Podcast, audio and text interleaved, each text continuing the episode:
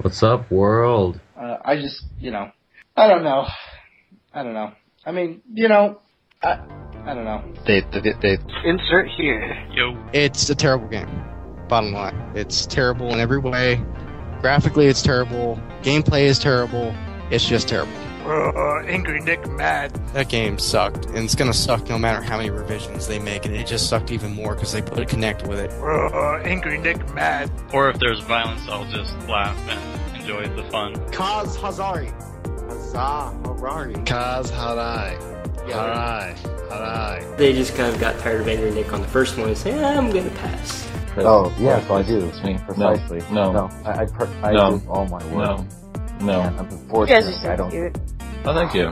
I try. I mean, let's face it, Mario and to a lesser extent Zelda is what carries Nintendo at this point. Always be radical. I love you, little podcast. You're the bestest thing ever. For the promise of the new Super Smash Bros. and the Zelda game, yes. You will not find a better story presented in any other game genre, in my personal opinion. Like, JRPGs have that. They have that story. That's what the entire game felt like.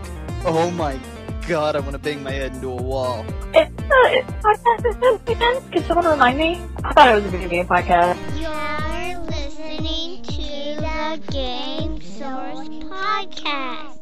We are live. We are live. That's right. It's podcast number 111. And uh, today, to start off, I'm here with Sam, otherwise known as Seven Valkyrie. What up? This is Gerald, better known as Yes Elvis Lives, and uh, we've got a lot to talk about today. Had an interesting weekend. Uh, for December, it's usually quite slow, but uh, actually, a lot took place over the weekend. A lot of big game announcements. Well, okay, game announcements, I should say. Um, a lot of reveals that were interesting in many ways. And uh, also, I do want to start the podcast with the uh, if anybody out there as a gamer can can just um, pay some respects uh, to the father of video games, uh, Ralph Baer, who passed away this past weekend at the age of 92. Um, the reason why he is considered by many, uh, including myself, as the father of video games is because he is the principal designer and creator of the uh, first actual video game system um, that was uh, widely uh, sold uh, was the Magnavox Odyssey, and uh, it is our uh, deepest sadness, and want to pay our respects to his family and condolences. So, just for a few seconds, we're just going to pay a moment of respect to Ralph Baer, who passed away this weekend at the age of 92.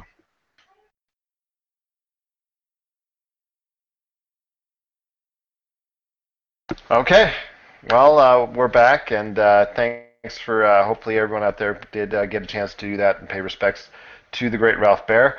Uh, Sam, it was a great weekend for uh, gamers out there, whether uh, you're a PlayStation fan, uh, Nintendo fan, and even a little bit of an Xbox throw in, uh, thanks to the Game Awards out there. So uh, you said you caught some here and you caught some there.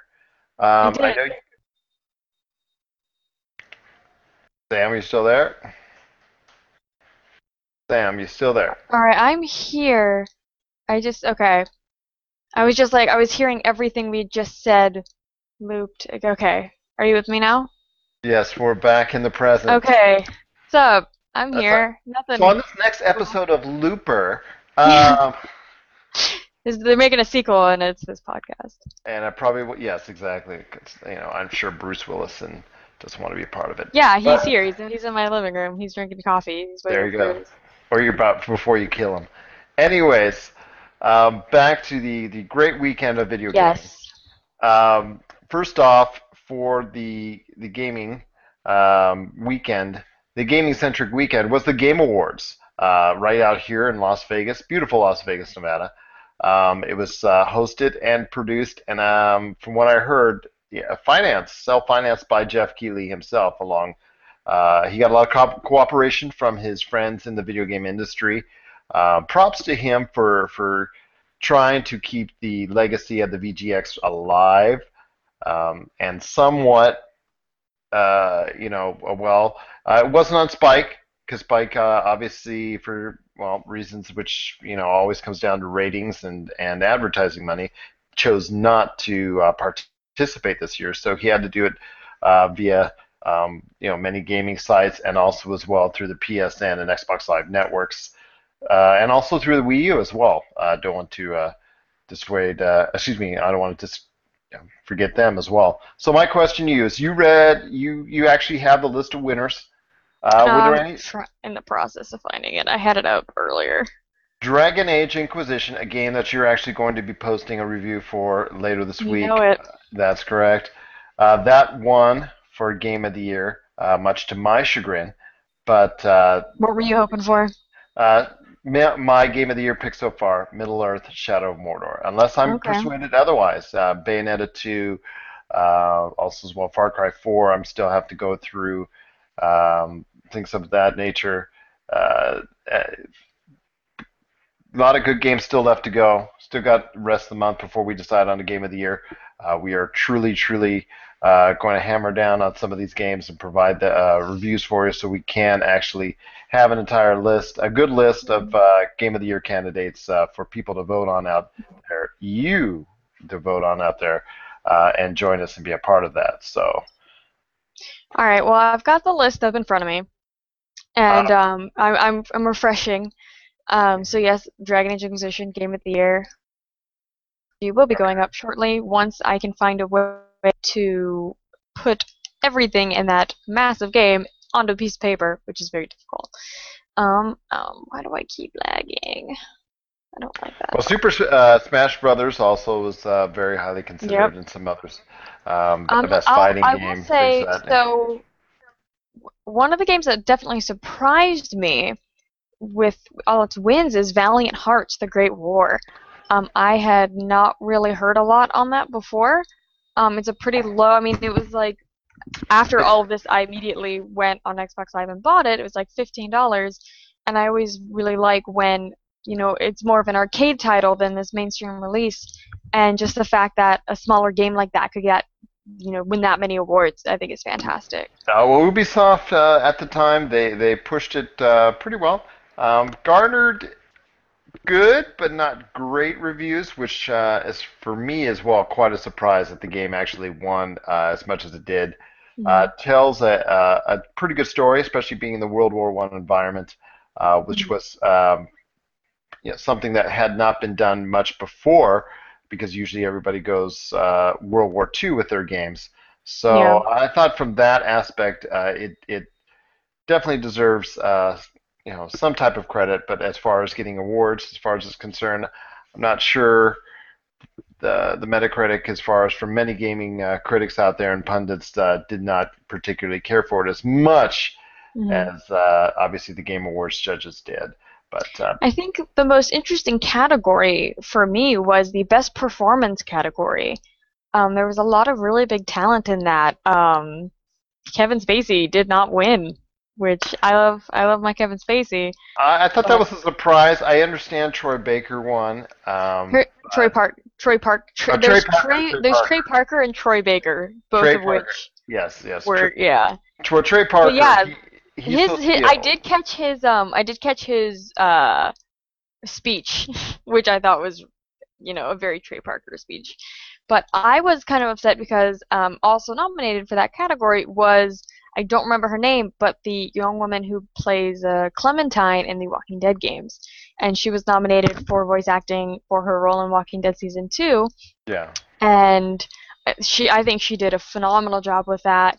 Um, I haven't played Stick of Truth, but I've watched a lot of South Park, so I know how talented Trey Parker is. And he's absolutely, and and Troy and Troy Baker uh, was so good in the last of Troy. Troy Baker's one. He when you're in almost every game in existence, you know you probably he's probably won enough awards for things. So Yeah, didn't he win for um Booker in last year for Bioshock Infinite? Oh, Bioshock Infinite. I think so. Although I probably would have recommended I know. uh, Last of Us. I'm pretty sure he was shot. nominated for his role in uh, Bioshock Infinite and his role in Last of Us because he was in both of those games. Yes. So I'm yes. pretty sure he was in that category twice.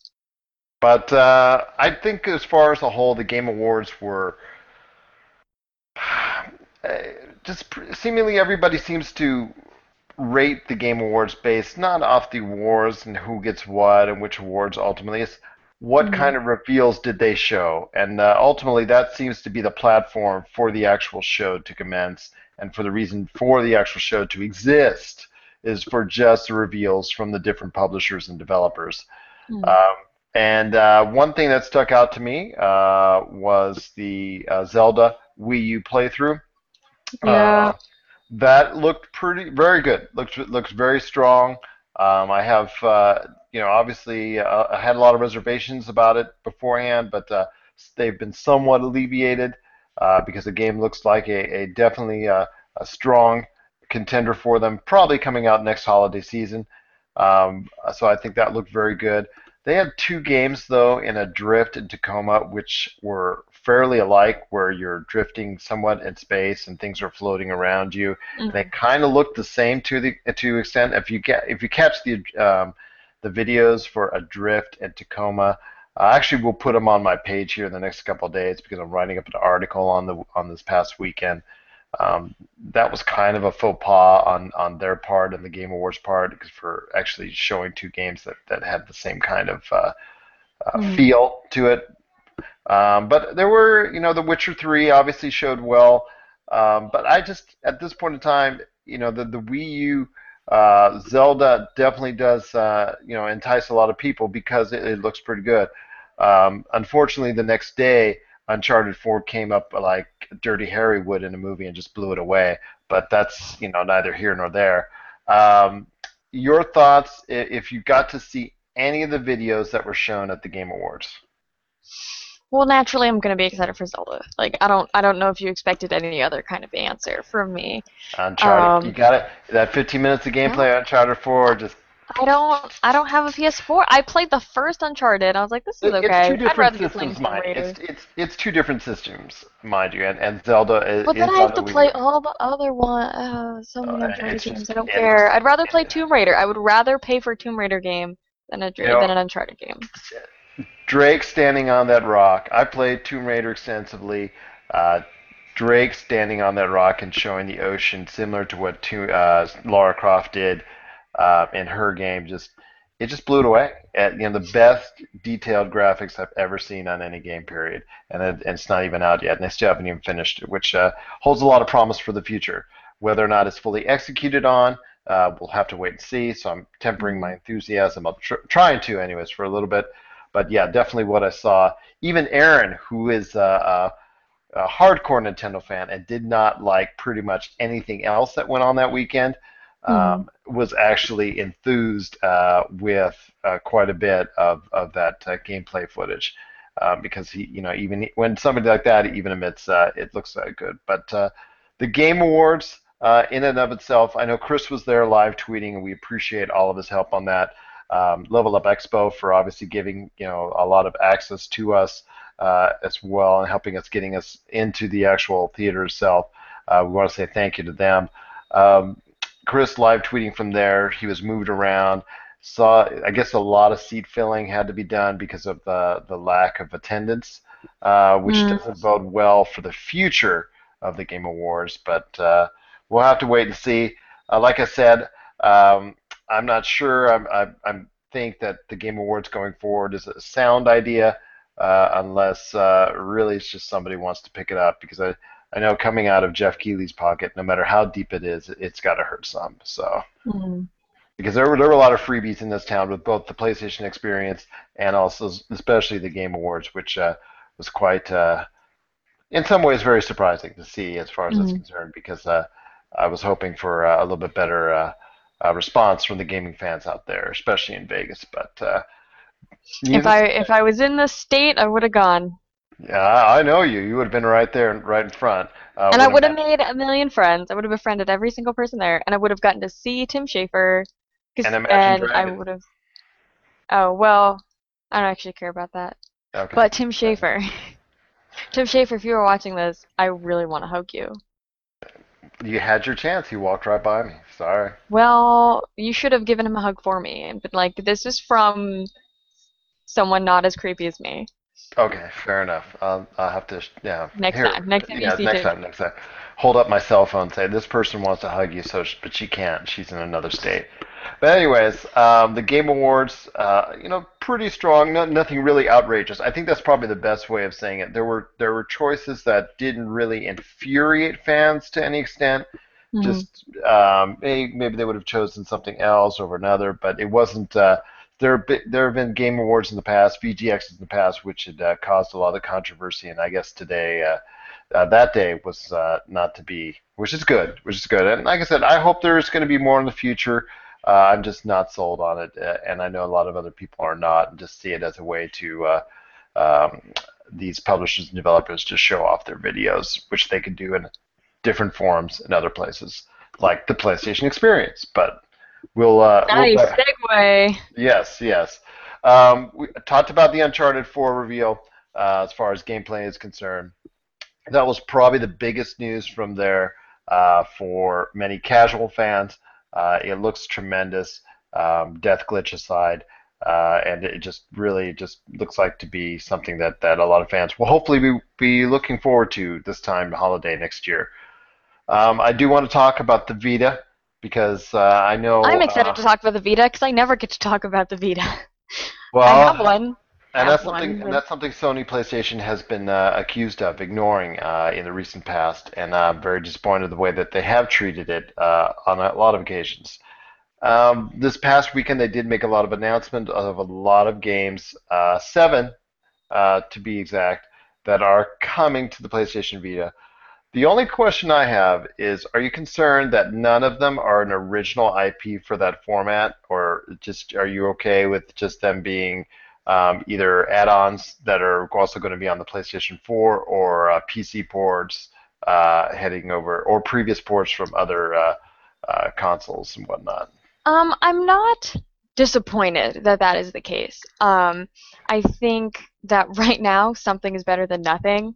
Uh, I don't know if there's enough money. I mean, it's they have a ton of money, but I don't know if they're willing to invest enough money to take a chance on these exclusives because it's a common platform. It might not pay off for them to have exclusive titles right now. But mm-hmm. let's kind of get the ball rolling, which they should have done. Like this should have been how the Vita launched. Is all like having title systems or you know getting ones that aren't necessarily exclusives, but getting stuff onto the Vita just to get that ball rolling. So they're doing it now, which is a good way to go. Uh, It should have happened sooner, but it didn't. So let's just keep moving forward. Um, I think there's it's definitely going to open some doors for later potential of getting some exclusive titles on there. But right now they need to get the system in people's hands.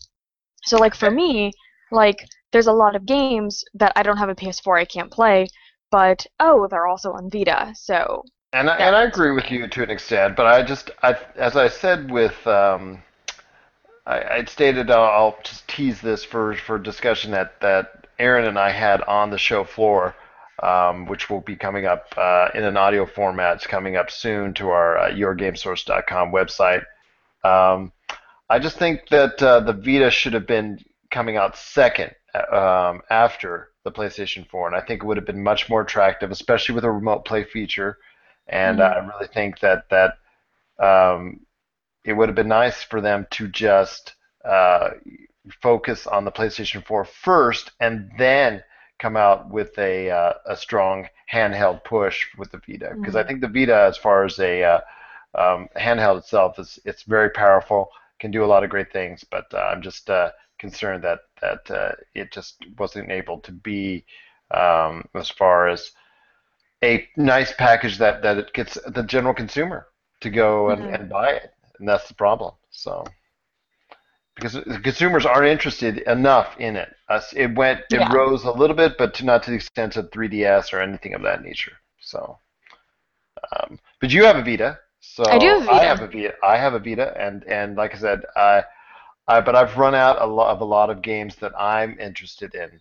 have Uh, you played Danganronpa that Josh and I talked about on our last show? I've have only touched touched on a little bit. It's just not for me. It's just Oh, those you don't type of you not like the reading part? That's no, struggle for a lot of no, it's struggle. And JRPGs are a mixed bag for me, and it's really hard if if uh, if JRPGs are not your thing entirely. like with me, I can it, go back and forth on it. The Vita's really, really a hard sell. So um, Hmm. I've got I've got you know several games. I got over a dozen games right now on it, but and I do play it. I do use it. My girls use it. But For me, a lot of the games I own on Vita are PS1 games from the PlayStation Network. It's, it's mostly what I, I'm playing Final Fantasy IX on my Vita right now. which leads me, Final Fantasy.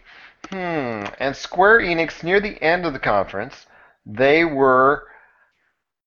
How should I say this? Kind enough, I guess, quote unquote, kind enough to uh, announce that Final Fantasy VII was coming to the PlayStation 4, which gave everybody instant excitement as far as uh, I know so many individuals wanting to see um, you know th- that game, the game, that classic game from the past, put on more modern formats. And everybody just assumes, since everybody's doing HD remakes, that hey, Square Enix is going to too. But guess what happened? Sam. Oh, what happened? Well, I'm sure you, uh, sure you, and most of the internet audience has already found out that, unfortunately, it's going to be just the port of the ni- the PC remake uh, from the 1990s in all its polygonal glory. So Polygonal? Yeah, polygonal. You say polygonal? Yeah, yeah. Polygonal's better. Um, it's just, it's just not looking good. It's not looking healthy. But it's Final Fantasy VII, and even though people are outraged and making uh, uh, memes and, and, and all that good stuff and gifs about it and laughing up a storm and trying to make fun of Square Enix and calling Square Enix you know lazy and calling Square Enix greedy for just you know throwing up a cheesy port from the 90s up there, people are going to buy it. Yep. And they're, and they're going to over They and they're do to not care.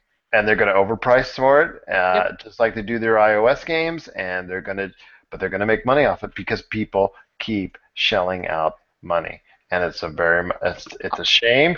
I'll Um, probably get it too. I own it. I own Final Fantasy VII. I own the original PlayStation disc. so that I tells me you're going to go get a PlayStation 4, correct? I might have to because I own I own it on original. I own it on PSN. I own it on Steam. And if it's gonna be released on another platform, I'm gonna have to buy it on that too. Yes. So I, I'm telling you right now, it's just, uh, it's just a shame that that they don't give it the love that it deserves. That they're just doing um, what many are calling a band-aid uh, Yeah. service to the fans, as far as as far as that's concerned. And I'm just disappointed that they. This is the same company that that upon the initial uh, PlayStation announcements um, told us to hold on. We will have something for you. Just bear it. I think uh, if I remember them correct, correctly saying that at one point in time. Um, and and if this was what what you know we were waiting for, then that's uh, truly disappointing because uh, I think uh, Square Enix uh, needs to really really reevaluate themselves as a company, how Mhm. they do things. Um, I understand that uh, you know there's been issues with with um, some of the domestic games, the Hitman series not getting as much as they want.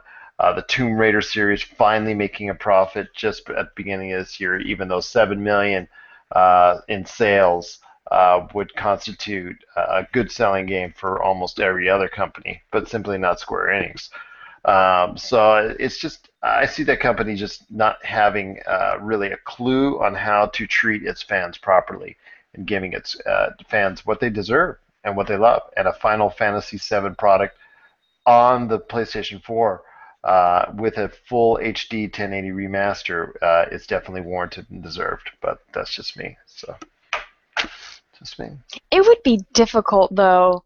Like like I know they did they did the 10 and 10 2 remaster. It's like that was already on the PS2. That wasn't nearly as difficult. I think having to go all the way back to Final Fantasy 7 and trying Yeah. to update that that would take time and money. And it's like it would be probably an easier profit just to re re-release it instead of doing an entire HD remaster because that would just take a lot of time and resources that I don't think they're willing to spend. So what else actually got your interest up as far as it's concerned? Um, you know, the the actual from the actual keynote address itself. Um, well, I don't remember if we talked about this prior to when we started recording, but the Double Fine section with Tim Schafer, Okay. uh, as mentioned, I'm kind well, of Broken. Age, Broken Age uh, Part Yeah. One uh, will be released concurrently with Part Two, I believe, on both Yeah. uh, Xbox One and PlayStation 4 simultaneously.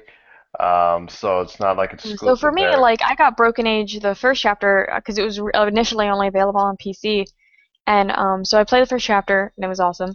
Um, but now that it, um, they said it's also coming to Vita, and I think that would be it would play very well on a Vita, if I'm not mistaken. and then Grim Fandango uh, remastered. Yes, Grim Fandango. I I'm did- so I did That's see that. be on Vita.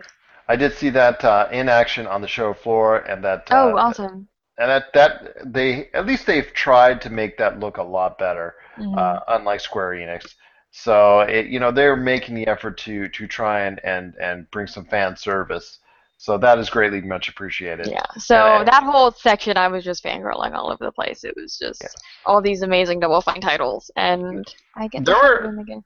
There were a lot of smaller release game. There were smaller games that were also talked about a great deal being introduced to the public. Um, well, the one that stands out to me is uh, by uh, uh, coming from from Sony Santa Monica in, in conjunction with uh, well uh, David Jaffe, who uh, was part of the uh, you know obviously the creator of the God of War series and and part of the actual Sony uh, Santa Monica experience, but now he's he's created his own company to work in conjunction with Sony Santa Monica, and their their game is called Drawn to Death, which is a third-person multiplayer shooter uh, based in the world off of a teenage boy's notebook. And I just think the uh, creativity level goes wild and wacky. And if, if I got a chance to see this on the showroom floor, I got little bits and pieces of it actually on uh, our YouTube uh, GameSource YouTube site. Uh, it's not the greatest because they were had to try to do it in secret because they wouldn't literally allow me to to take video footage. Kind of not not happy with that. Many of the places were, as if you see any of the videos I got, they were telling me to uh, stop recording and whatnot. But I did get uh, some action with it. Um, it's uh, it looks like it's a different game um, as far as it, it plays a lot like every third multiplayer uh, shooter, but in that different world, that different environment, uh, it really looks like it can be a lot of fun for l- at least a little while. Um, did you get a chance to see that? I did not know. Oh, well, you should when you get a chance. It it really is. Uh, um, just uh, I just really enjoyed it. Uh, it it was a uh, you know it looks like a fun game. It's in pre-alpha, so Oh, okay. uh, it's still a long way to go before it comes out. Um, I know there were other games like uh, Loadout, which is coming next week, uh, which looks like a lot of fun. The Team Fortressy type game, um, and uh, that that uh, it's a PC. I believe. It's Oh, a I PC did see the um the Orcs Must Die. I was excited about. I was really excited about that. Orcs Must Die is, is Because I played there. Orcs Must Die two. Unchained. It's Orcs Must so Die much. Unchained. Well, no, I I mean I played two extensively, oh, every piece of it. So I think it'll be really. I think it's really interesting how you also get to play the other side. Um, what else we can talk about? Um, the Forest uh, looked looked pretty good because that combined a first-person survival element with a little bit of uh, um, building aspects and and um, as far as what you, what you what you need to set up and things of that nature. Uh, also, as well, um, I did um, think Kill Strain seemed to go over very well, Mm. which is a five versus five versus two aspect, um, which has a little bit of uh, evolve uh, and also a little bit of other elements from uh, top-down shooting aspects, you know, Dota, things of that nature. Um, it's uh, it looked looked pretty good. I got some coverage of that. It's not the greatest. Uh, again, on the show floor, I kept getting bumped, so that it kept getting blurry. So I apologize for that.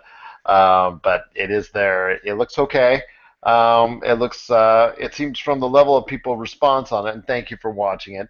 Um, by the way, the level of response is just you know it seems to be very high on that game. Um, Temple of Osiris for Lara Croft was there. It, it uh, looked pretty good. But overall, there was a lot of uh, smaller games that were announced. Tearaway also was shown. Uh, that's coming Mhm. to the PS4. The, the the port to the PS4 with enhanced features. That looks uh, looks like a little bit of fun.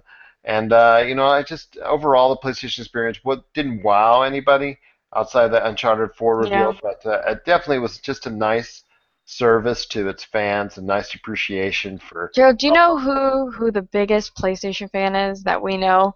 Because. I've got him right here. And who would that be? Why, it's Corey, of course. He's here to hang out with us. The biggest PlayStation fan in the world. Uh, I hey Corey, what's up? The original C from what I was told. Oh yes, I am the original C. CNC So- podcast. That's me.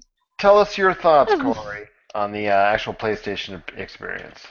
Well, I thought all of it was dumb because Microsoft is way better and Xbox rules. So everybody who likes PlayStation is dumb. And that's Corey to a T. Uh, I appreciate your time. Uh, yeah, of course. Yeah, I'm gonna go back to working at Best Buy during Christmas season and wanting to kill everybody. Yes, yes, and that video game cage of his that they constructed. Literally, folks, it's a video game cage uh, that they did. So it was uh, kind of amusing to see this hand stick out giving games uh, during the course of the Black Friday uh, shopping season. But um, thank you, Corey, for joining us. a little bit. Uh, yeah, thanks, buddy. Appreciate it. Love you. I know your time is valuable. And there's Oh, Adam. Speaking of special guests from our staff, it's Adam. How are you, sir? Good. I appreciate a lot of invites later, and I apologize for that. Uh, it got you, got. Hey. Hello. So I, I know you wanted to uh, talk um, about Nintendo, which is always a uh, a subject that seems to be near and dear to the hearts of GameSource uh, staffers and fans alike. Uh, because I, I noticed I got I, I after our last podcast, Sam, I got a little bit of discussion. Uh, and by the way, those were great comments, and I appreciate them as far as it's concerned. That whether you like or dislike what I have to say, or what Sam has to say, or any of us has to say, we just we just appreciate the hearing your thoughts on the video gaming world. Um, and Nintendo, uh, the, and the reason why I wanted to, uh, I'm glad you joined in on this. Nintendo uh, has been in the news um, for good and for bad because uh, it- you know if you look at the different articles that that are posted on our site, depending on who you talk to, they were really doing good this holiday season, or they're not doing so good. Um, so what do you want to touch on first when you're talking about this? Because the reason why I say is because there's a couple articles, and primarily that I want to talk about. Um, first off, is that a recently during the Black Friday uh, shopping season, actually Black Friday itself, um, a tracking company tracked the number of uh, consoles that people were buying, and they guesstimated. Uh, but I guess they contacted, you know, uh, over 100,000 people as far as it's concerned to get this guesstimate. That they said that um, while over 50% of people bought the Xbox One bundles, most assumingly because the price was down to, in many areas, 420, excuse me, 329. Right. Um, and the you know their PlayStation 4 was still tremendously uh, hot, so it did strong. It's, it was in the 30 percentile range, 30 to 35 percentile range. And then you got to Xbox 360, and then PlayStation 3 was a little bit in there. But the most surprising one for me was even with Super Smash Brothers and Bayonetta 2, which you know I at this point I, I hope you play it, Sam, because I'm it may be the Psychonauts of this generation. I have it. It's on my game. I signed up for GameFly. I only use GameFly during the month of December around Game of the Year time, and it is it is on my queue, waiting to be sent to me.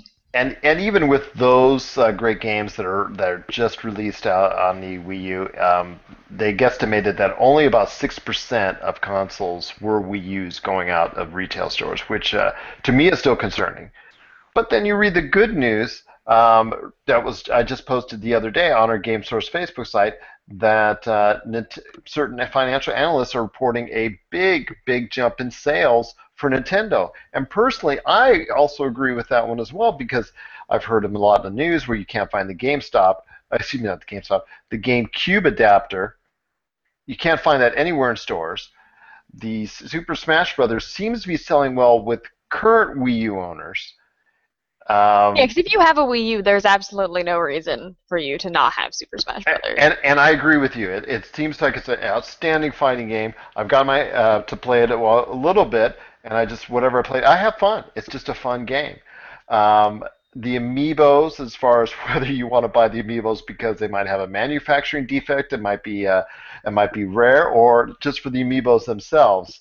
Uh, Make me a zero suit. Make me a zero suit amiibo. I'll make like I know it's coming out, but I'll buy it as soon as you put it on a shelf. Well, Samus, uh, if you find one with the two uh, gun arms, boom, eBay right there for you. Serious. Adam, say something. You're just sitting there like a creeper. Well, wasn't much of a, t- a time to talk there. Well, I, You well, just gotta jump in over Gerald. You can't wait. You can't wait Well, with Gerald. You have to I'll- just find your in. I'll, I'll just lead with this because I don't want to get too Nick on you, and I apologize for that. Uh, Nick is an adjective.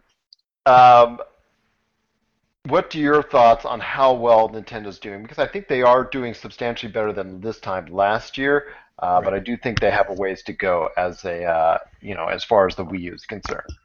Right, and that's going back to the the market share numbers uh, of the article that you had posted, where the you know the Xbox One was over 50%, and that's very likely, as you said, because of the price drop. You know, it's I don't know that that they um, gave exact numbers, um, and obviously this was more of an overview than anything else. You know, it's six percent of of the you know black market or not black market black friday uh, sales could still be a substantial amount of units that that got moved so it's it's kind of important to to keep in mind i guess or i would say you know that Well, percent can still be a lot of a lot of moved units But what would you attribute um, maybe getting a higher amount uh, for the Wii U's? What what could you if you were if you were Reggie, uh, or if you were in Japan right now, uh, oh, back to say June or July when these decisions are being made for Black Friday, what would you have done to maybe secure yourself a, a larger part of that market share?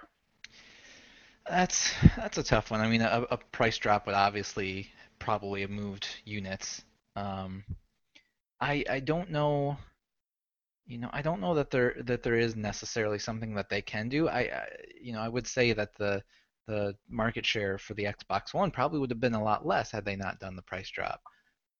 Because they did that like, right before Black Friday, or on Black Friday. You know, it's it's it was a, a very obvious push to get more units out the door.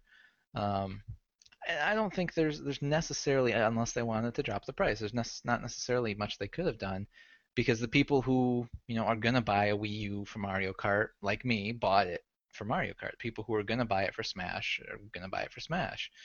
You know, there's it's it's just having it goes back to, to games, having games people want, so on and so forth. So unless you do something like a, a substantial price drop, you know, it's it's kind of hard to to move units if you don't have stuff people want to play.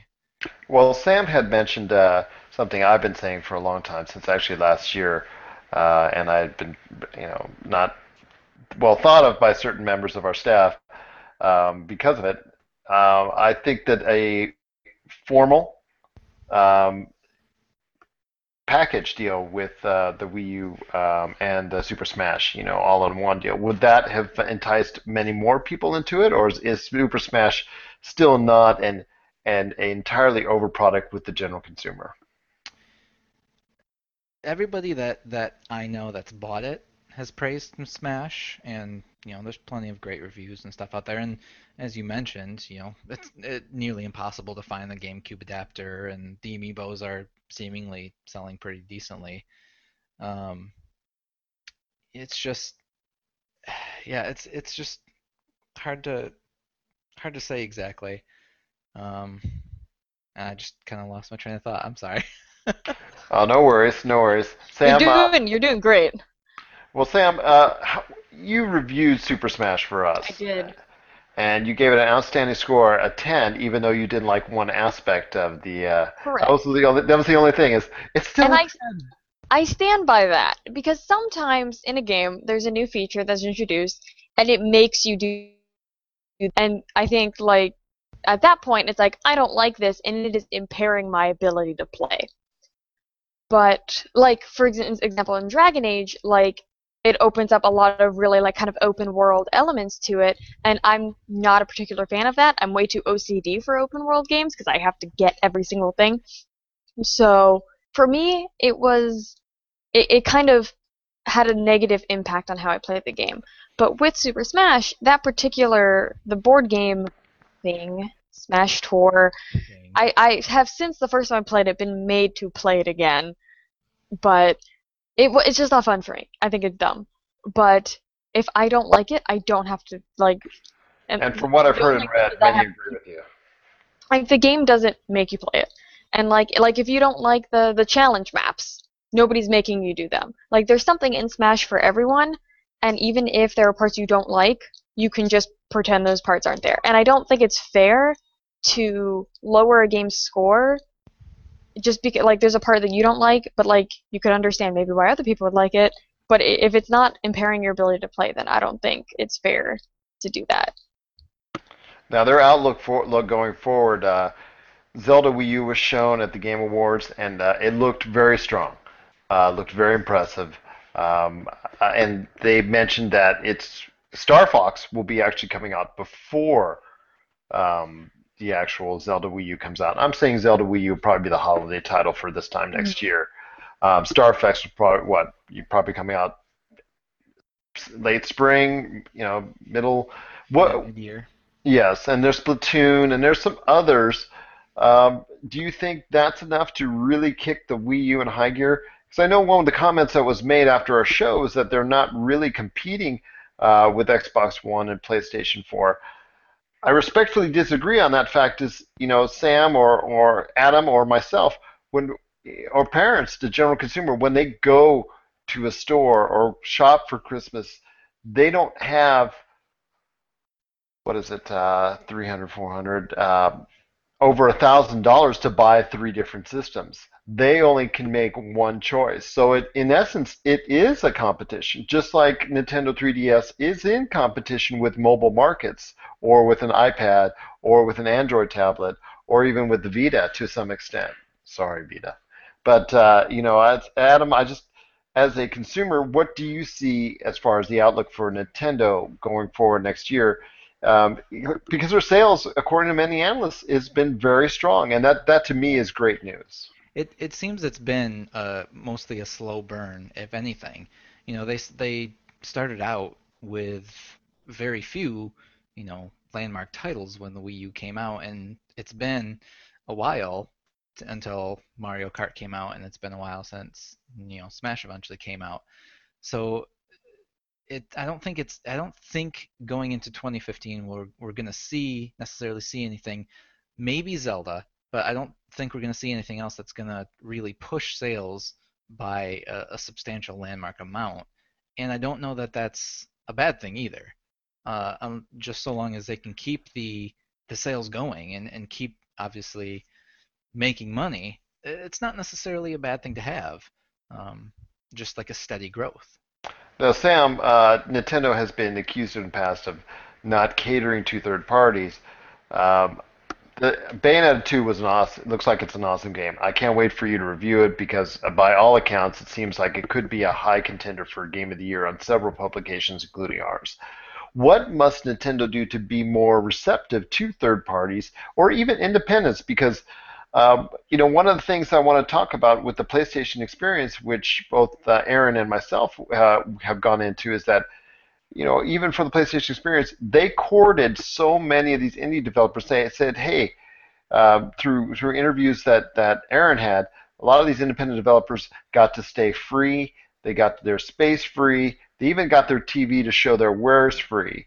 Uh, if they wanted additional rooms and TVs, they had to pay for that. But you know, at least you know them offering them the free chance to come down here and interact with consumers was was just one of the many ways that Sony seems to be embracing the indie uh, the indie games, at least in this generation, which they haven't done much so in the past. What does Nintendo do to cater more to, to third parties and independent developers to make it more attractive uh, and you know fill out the roster more to make it more attractive for a customer to buy a Wii U? Um, I could definitely see why like an indie developer would be reluctant to go to Nintendo because like Nintendo, like okay, like Microsoft and Sony, they do a lot of things other than just games. Like they have whole big companies that do a million other things, but the Nintendo really caters just exclusively to their kind of gaming universe. And I could see that being very intimidating. Um, trying to approach, I mean, I I would be under the impression more first party titles than really any like than Microsoft or Sony do. Just characters that are Nintendo characters, and they're it's just very iconic in that way. So I I could see why it would be very intimidating to try to join this family so solidified and so intense as it is. Um, like I want to like it's fun. This is one of those times where I have words, but I don't have send something on my computer. Keeps it's not working, and I'm afraid my camera's gonna cut out. So Um, if that's the case, uh, Adam, while while she's dealing with that, Yeah, while I figure out my yes. Um, a question I have for you on on Nintendo before we go on, and, and one last uh, bit uh, before we go. Um, Nintendo, the 3DS, the, the new 3DS coming on the way next year. Is that still something that you, as a, as uh, someone who is interested in Nintendo products, uh, desire to have, or are you kind of upset that the 3DS is is being replaced so quickly? Well, I, I had the the current gen 3DS, um, and I had uh, Animal Crossing and uh, Pokemon, Pokemon X. Um, it got to the point where I wanted more games that were more cooperative, so, such as Smash and Mario Kart. Um, and those games are available on the 3DS, but they're, you know, in the point where you're you have to have people who have other 3DSs around, which, you know, at least with with my group of friends is very few, and the only people who have other 3DSs are generally far away, and I'm not hanging out with them as much. So I actually ended up selling my 3DS, um, and I had read about the the new version of the 3DS. The thing that that troubles me most about the new 3DS is that there are going to be games that are uh, uh, exclusive to it that that are only going to work with the new hardware and not you know are not going to work on the older 3DS uh, hardware. So it kind of bothers me in that regard that there's going to be some exclusive games to the new 3DS, and it- and it really also depends on how they market it. Because if they market it, you know, as like solely on like 3DS, you're gonna you're gonna confuse people. You know, there's Mhm. going to be two different 3DS versions. Oh, I'm going to buy this one, but then this like at least if it was like like Super 3DS, like Right. it's, it's a lot more of a clear distinction. But like the new 3DS, that doesn't tell me anything. Right, and that's like what it was uh, in Japan. It was like the new 3DS or like 3DS LL or some weird, some small little distinction. Because you already have the 3DS XL, and then if you have the 3DS LL, and then it's that would almost be like when the DS and the DSi came out. Right. Like that letter was a distinction, but the games you could play were the same.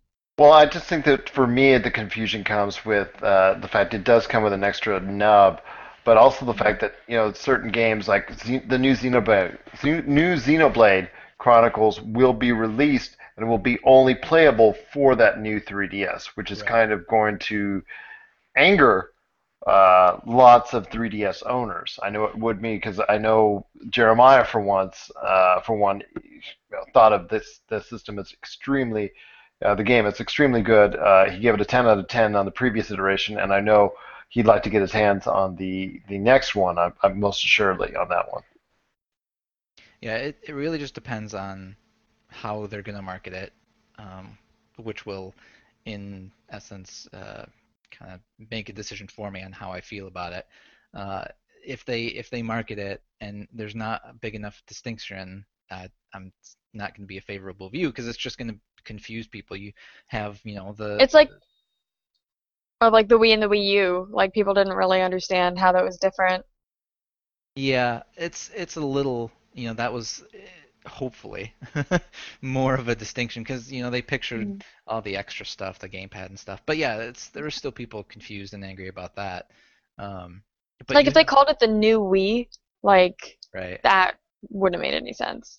you know, you have you think about about parents who you know don't know that much about video games or similar people buying gifts or whatnot. You know, they walk in, they see this 3DS and this 3DS. They're not going to know which to choose. hmm You know, they're And I, I know it's going to make a lot of parents unhappy when their kid tells them, "Oh, I got to buy the new 3DS," and you just bought them a 3DS this past Christmas. right. So And they're gonna say, why is this one more expensive? Why, why is it different? Like, it's just, I think they sh- should have played that much more skillfully on the naming convention, because it, it's just, it's gonna be confusion across the board. Yeah. I agree with you on that one. Nintendo's been a little iffy about all that kind of stuff, all the all the consumer friendliness, and in my opinion, at least, because you know they I uh, they j- apparently just announced, or it's it's been reported that you know they're they've stopped production of the the three limited edition amiibos of the current run, which were the Villager, the Wii Fit Trainer, Mhm. and Marth. They're they're not making them anymore. They're out of print and you know they were limited to begin with. They're in my local store. There were only two of each of those, and they were gone within the first few weeks. You know, if that, uh, of the release of the amiibos. And then they also apparently announced, or it was reported, that the GameCube adapter is essentially out of print. They're not going to produce any more of those. And that thing, you can't find that, you know, Mhm. within a 50 mile radius. if you're if you're anywhere that's that's has a lot. You'll just have to do what I did and buy the limited edition controllers that hook into the Wii remote. I I got the Thank- Mario and Peach ones. thankfully, And that that's a mistake on, on Nintendo's part with the GameCube adapter because if they want going forward for Super Smash to continue to be a success, you have to put it, uh, be able to play it with the best controller possible. Am I wrong? Yeah, we fight over because I have the two GameCube controllers and two uh, Pro controllers, and it's always a fight over who gets the GameCube controllers. Yeah, thankfully I was able to snatch a, an adapter for myself, but just hearing that news that hey, we're not going to make any more, and these things, I mean, you they they retailed for what, 30 bucks? Mm-hmm. You look on eBay, they were selling for 70 bucks. You look on eBay after the announcement that they're out of print, they've shot up another 10, 20 bucks, and then Wow. yeah, with the with the Marth amiibo at least, uh, when it was you know before the news, it was it, they things go for 13 bucks. It was going on eBay for 30 bucks. You look now after that announcement, it's going for 60.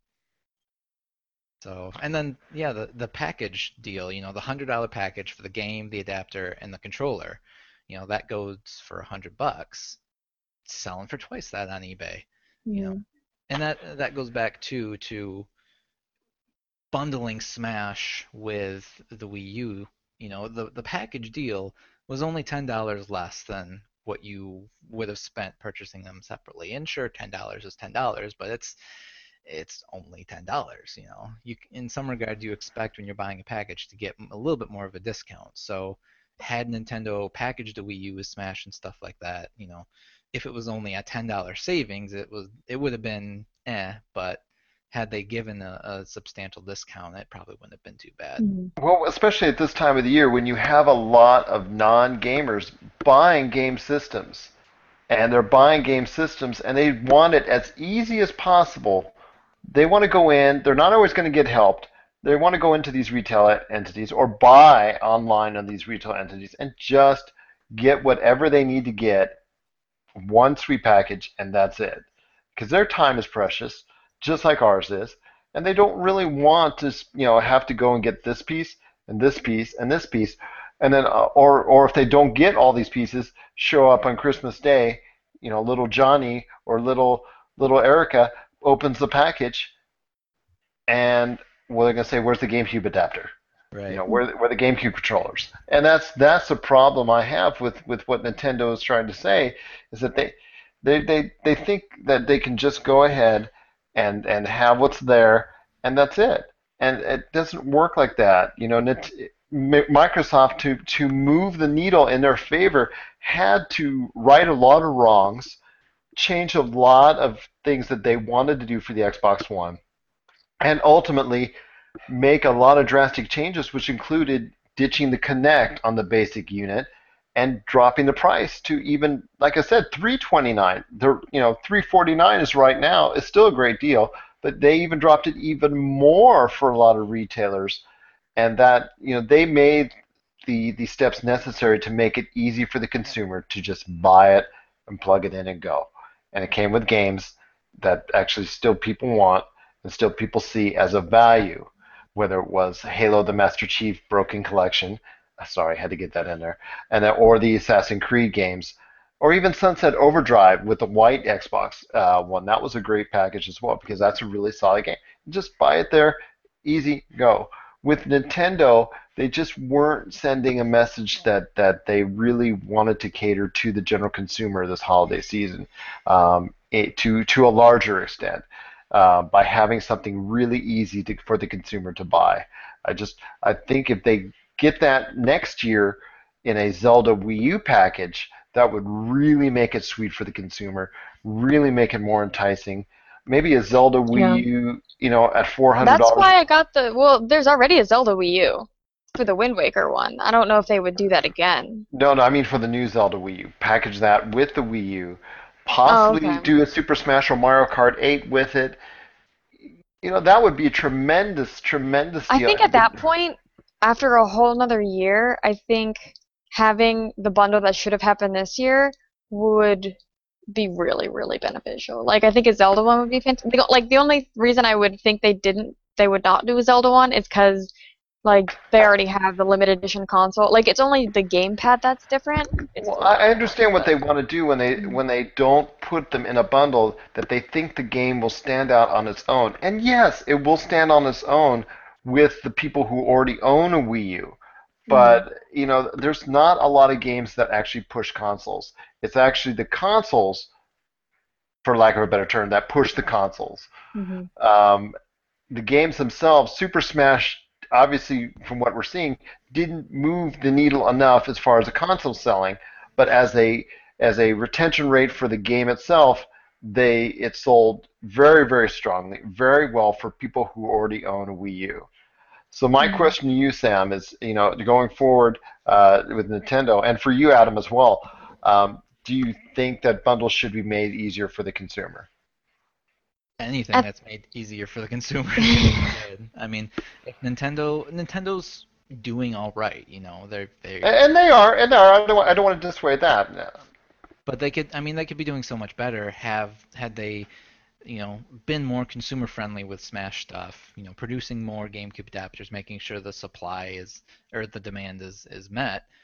So, you know, if they can if they can do that, if they can be more consumer friendly, that's that's not, never going to be a bad thing.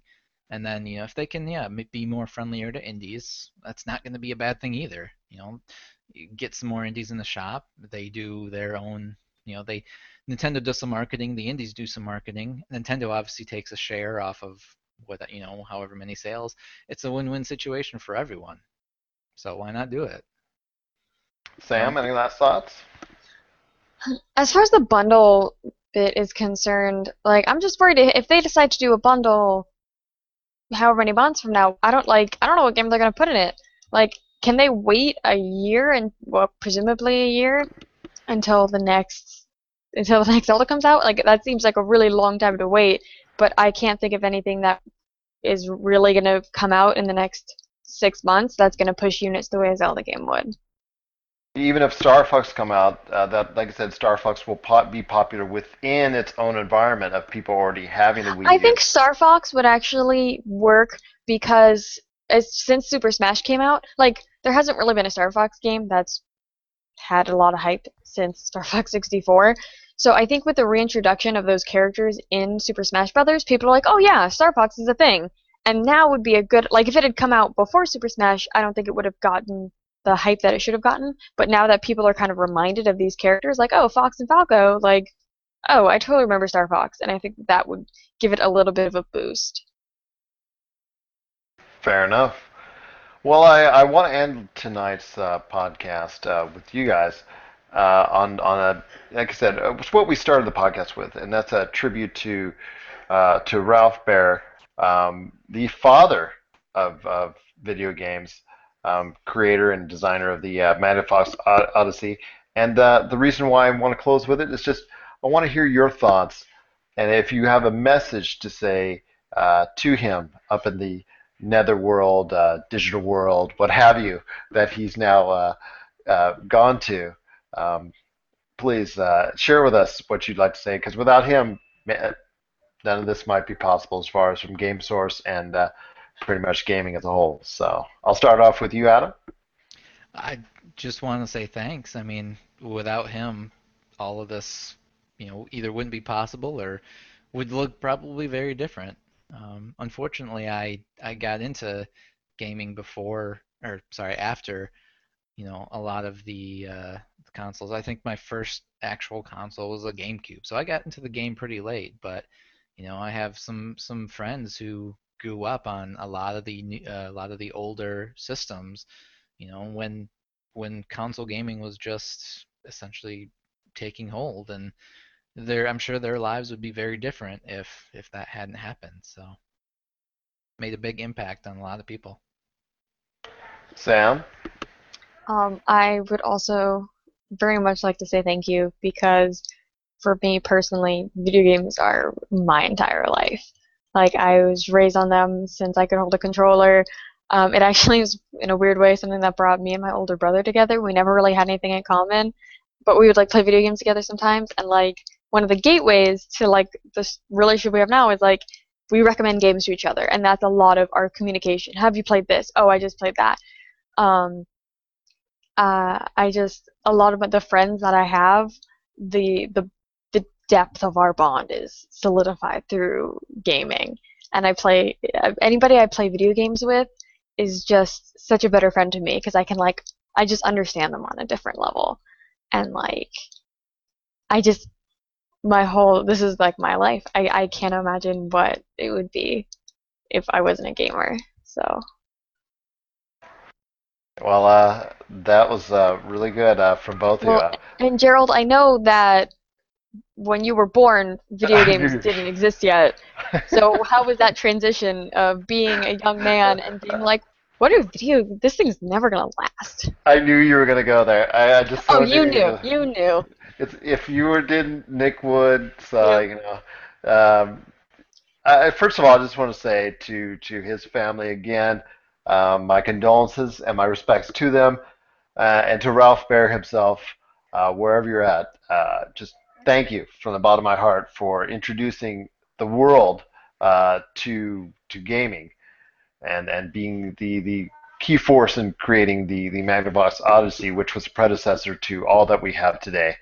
Um, I, I, remember I said I've owned uh, the first one I owned was a Pong, but I really didn't get into gaming until that the magical day my dad took me to a department store called the Treasury from way back when, and uh, got me that that awesome all-in-one Atari 2600 system with all the the you know different pictures that you saw, and I was just overwhelmed um, once I got it uh, you know plugged in, and just as a young kid, just imagining my time and enjoying everything about that, playing at the arcades, uh, playing at the local liquor stores, arcades, machines as well, going to the arcades in the malls. Um, just many years have gone by with, with great memories and fond memories of video games.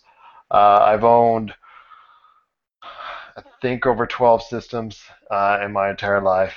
Um, and I've just been so appreciative of, of what he introduced to this world. Um, and, and I'm now passing that love that I have uh, to my children. Uh, my young daughter six and nine, and I just appreciate everything that, that he did because if it weren't for that, I, I wouldn't have met you, Adam, and I wouldn't have met you, Sam, and I would have met Jamie. Oh, there you go, and Jamie and and everybody else. Uh, just run off the list from Bryce, Sarah, uh, Jeremiah, uh, Steph, you know, just the entire Josh, just the entire list of people, you know, that have been a great part of the staff, and that I hopefully we will meet in the future that would like to be a part of our staff uh, going forward. Um, GameSource wouldn't exist, and and that would be uh, truly a shame indeed. Because most important thing, I wouldn't have met the wonderful people that that you guys are, and uh, that everybody else associated with GameSource has been all about. So, so my I I owe a debt. I have a you know a debt of gratitude to you that I can never pay, uh, Ralph. And uh, my uh, best to you, and and and up there in the Nether Digital region. I hope you're uh, inventing the the games of the future for for all of us here down here on on planet Earth. So yeah, he's ascended to the grid. There you go. Tron, yes, doing the Tron. You know, he'll come back maybe as uh, Jeff Bridges, but uh, Jeff Bridges. there you go. So, uh, on that note, uh, I just want to thank everyone for joining us, whether you were watching, uh, you're watching this live, you're watching this actually on, on a videotape uh, on YouTube. On YouTube, I said videotape. That shows- U-tape. Yes, UTape. Uh, or listening to this on our website, www.yourgamesource.com. Um, we're going to have lots more for you coming over the, the course of this month. Sam's got Dragon Age Inquisition coming to her 7th Valkyrie page. Uh, Aaron, OSU Water Polo, has his thoughts on the PlayStation experience from a Nintendo fanboy's perspective uh, on his page at OSU Water Polo. Uh, myself at the Yes Elvis Live page, the uh, blog of infamy. I've got my uh, weekend thoughts coming up, probably up tomorrow, uh, with a whole lot of thoughts on what went on over the entire weekend. Um, plus, we've got stuff coming up, hopefully on Far Cry 4, GTA 5, uh, and so much more. Plus, our Game of the Year uh, thoughts that you can be a part of, and you can help us vote, and you can help us decide who will be. Yes, you. Uh, for that. Yes, yes, that's right, Adam. For the uh, Game of the Year uh, for the 2014 from Game Source because we like everybody to be a part of it, and it, it's just so much better when you get uh, a lot of fan interaction that they can help decide. So, um, be that as it may, uh, once again, uh, I would like to say thanks for listening, thanks for watching. Uh, this is Gerald, better known as Yes Elvis Lives, and This is Sam, the seventh Valkyrie. And this is me, Adam. And this is me, Gerald. Thanks everyone for joining us. I hope you uh, keep listening, keep watching, and thanks again so much for being a part of this podcast. Number 111. Uh, see you soon. Bye. Do you love games, breed games, and bleed games? Then this is the crew for you. If you are interested in editorial, podcasting, live events, and exclusive content, make sure to hit us up at info at yourgamesource.com and become part of a team that is dedicated to delivering all the greatest and latest in gaming news and content, all here at yourgamesource.com.